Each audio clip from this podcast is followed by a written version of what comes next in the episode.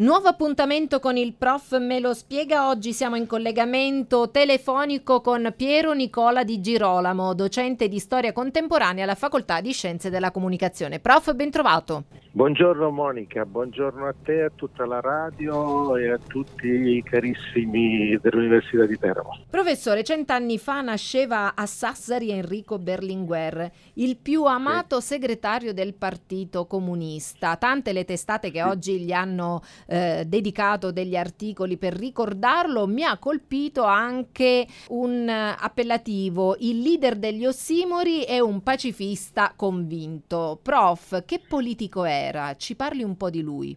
Allora, Enrico Berlinguer, oltre ad essere un leader amatissimo, era una personalità, un, un dirigente che eh, non ha mai rinnegato, e lo disse in occasione di un'intervista Mixer, se non sbaglio, non aveva mai rinnegato i suoi ideali eh, di comunista, cioè di trasformazione in senso socialista e democratico della società. E fu un leader che riuscì a portare avanti e a creare le condizioni per cui il Partito Comunista Italiano, unico tra i partiti comunisti europei, raggiunse consensi inaspettati. Si arrivò quasi nel 1976 al 34,4% dell'elettorato e poi dopo la sua improvvisa morte per un breve periodo, per un anno, ma le elezioni il Partito Comunista fu il primo partito in Italia. È un leader che ha cambiato profondamente, cambiò profondamente l'immagine che si aveva o si poteva avere del Partito Comunista Italiano. Però due cose molto importanti. Il primo, il valore universale della democrazia, che eh, lo disse già nel 77 durante una riunione a Mosca con gli altri dirigenti sovietici, la conferenza dei partiti comunisti, e poi la sua grande determinazione per i temi della pace, che in quel momento erano, come purtroppo anche adesso, erano all'ordine del giorno. Quindi per non parlare poi anche delle innovazioni che portò nel partito. Eh, ricordo per esempio la sua intervista a Ferdinando Adornato sul futuro, su quello ci aspettava la rivoluzione tecnologica, sull'ambiente e soprattutto l'impulso che diede alle donne. Le donne eh, lui credeva profondamente nella funzione innovativa e dirigente delle donne, e tanto che eh, nel 1983, se non sbaglio,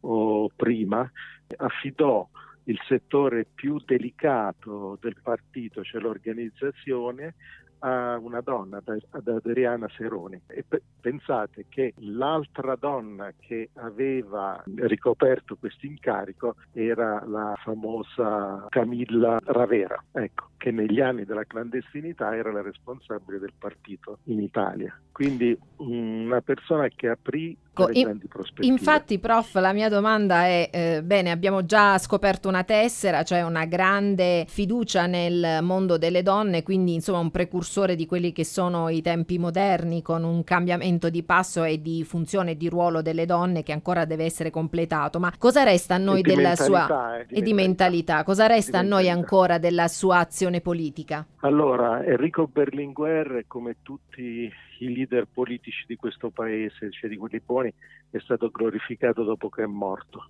Il eh, ministro allora della giustizia Martelli lo definì un neurocomunista per dire che insomma diciamo così per dileggio eccetera. Quello che ci ha lasciato Berlinguer è un qualcosa che però è molto difficile oggi da, ehm, almeno la mia considerazione personale, è da portare avanti. Per esempio la questione morale. La questione morale ha avuto, invece di essere eh, al centro della questione, è diventata sempre un qualcosa di anormale, di, di, di eh, qualcosa di dimentica- dimenticare Ieri sera dalla Lilly Gruber il procuratore Gratteri eh, insomma, rifletteva su alcune candidature eh, per le prossime amministrative con, eh, diciamo così, con tanta amarezza e con tanta riflessione. Quindi di Berlinguer resta da portare avanti l'eredità per esempio della questione morale, della diversità e della pace, soprattutto della pace.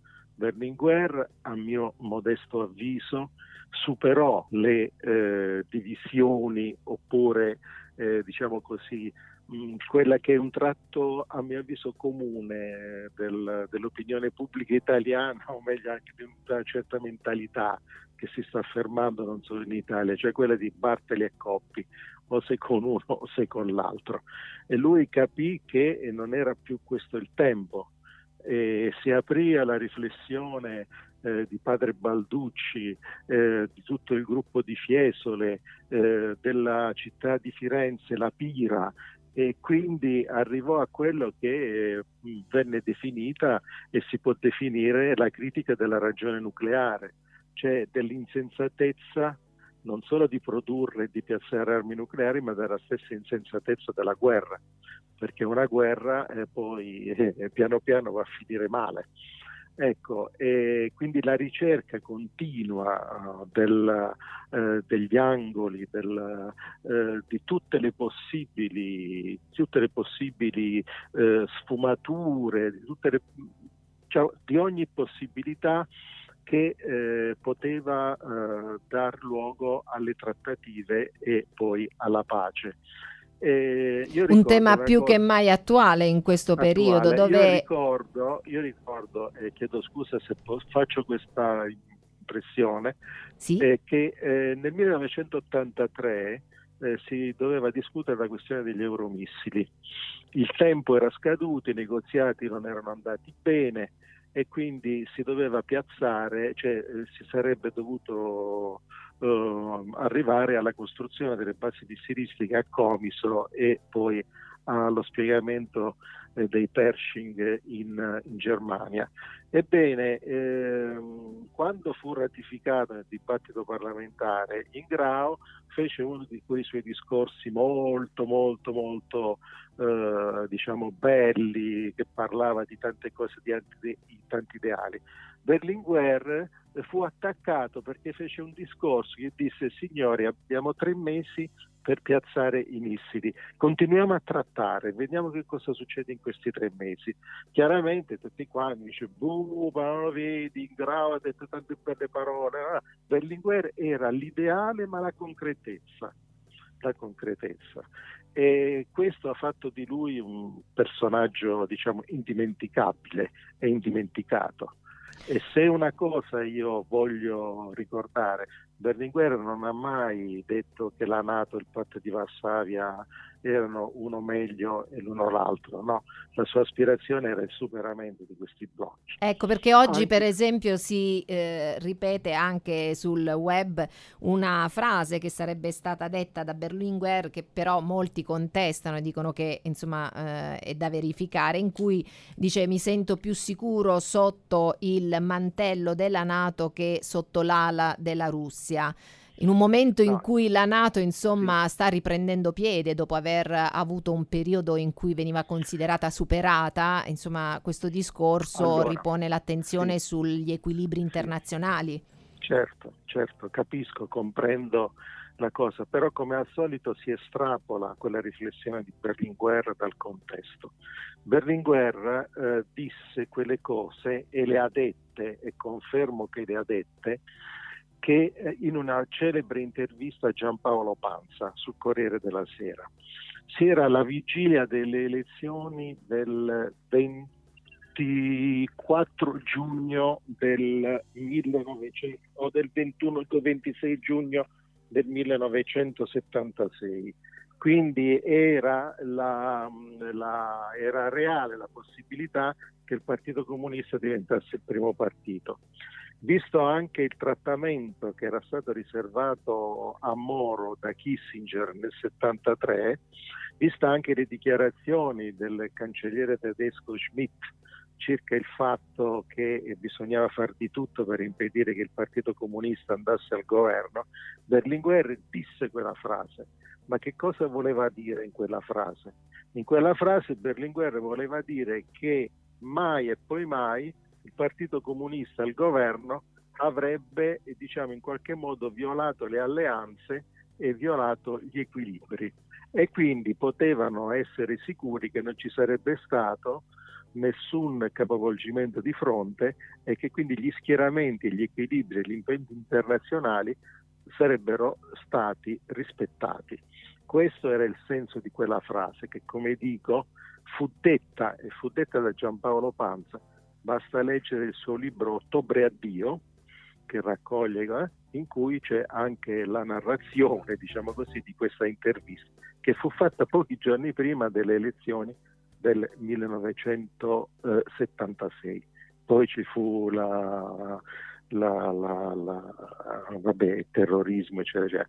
Ma ehm, ehm, chi ha detto che la Nato eh, era uno strumento di guerra e che non, con la fine della guerra fredda non, eh, non sarebbe più servita, eh, veramente non è stato Berlinguer perché vabbè, lui la fine della guerra fredda non l'ha vista, ma è stato l'ambasciatore romano, che è stato ambasciatore d'Italia eh, nella Nato. Quindi diciamo l'ha detto una persona che era molto molto lontana dal pensiero di Enrico Berlinguer su queste cose. Bene, prof, io la ringrazio sì. per questo ritratto di Enrico Berlinguer. Speriamo di aver offerto anche ai nostri studenti un'opportunità di, di riflessione e di approfondimento. Ecco. Grazie anche a tutte le persone che ci seguono attraverso l'FM ogni giorno. Saluto uh, tutto lo staff. Grazie. Ricordo Grazie, l'appuntamento ciao. con la replica alle 19.30. Buona giornata a tutti.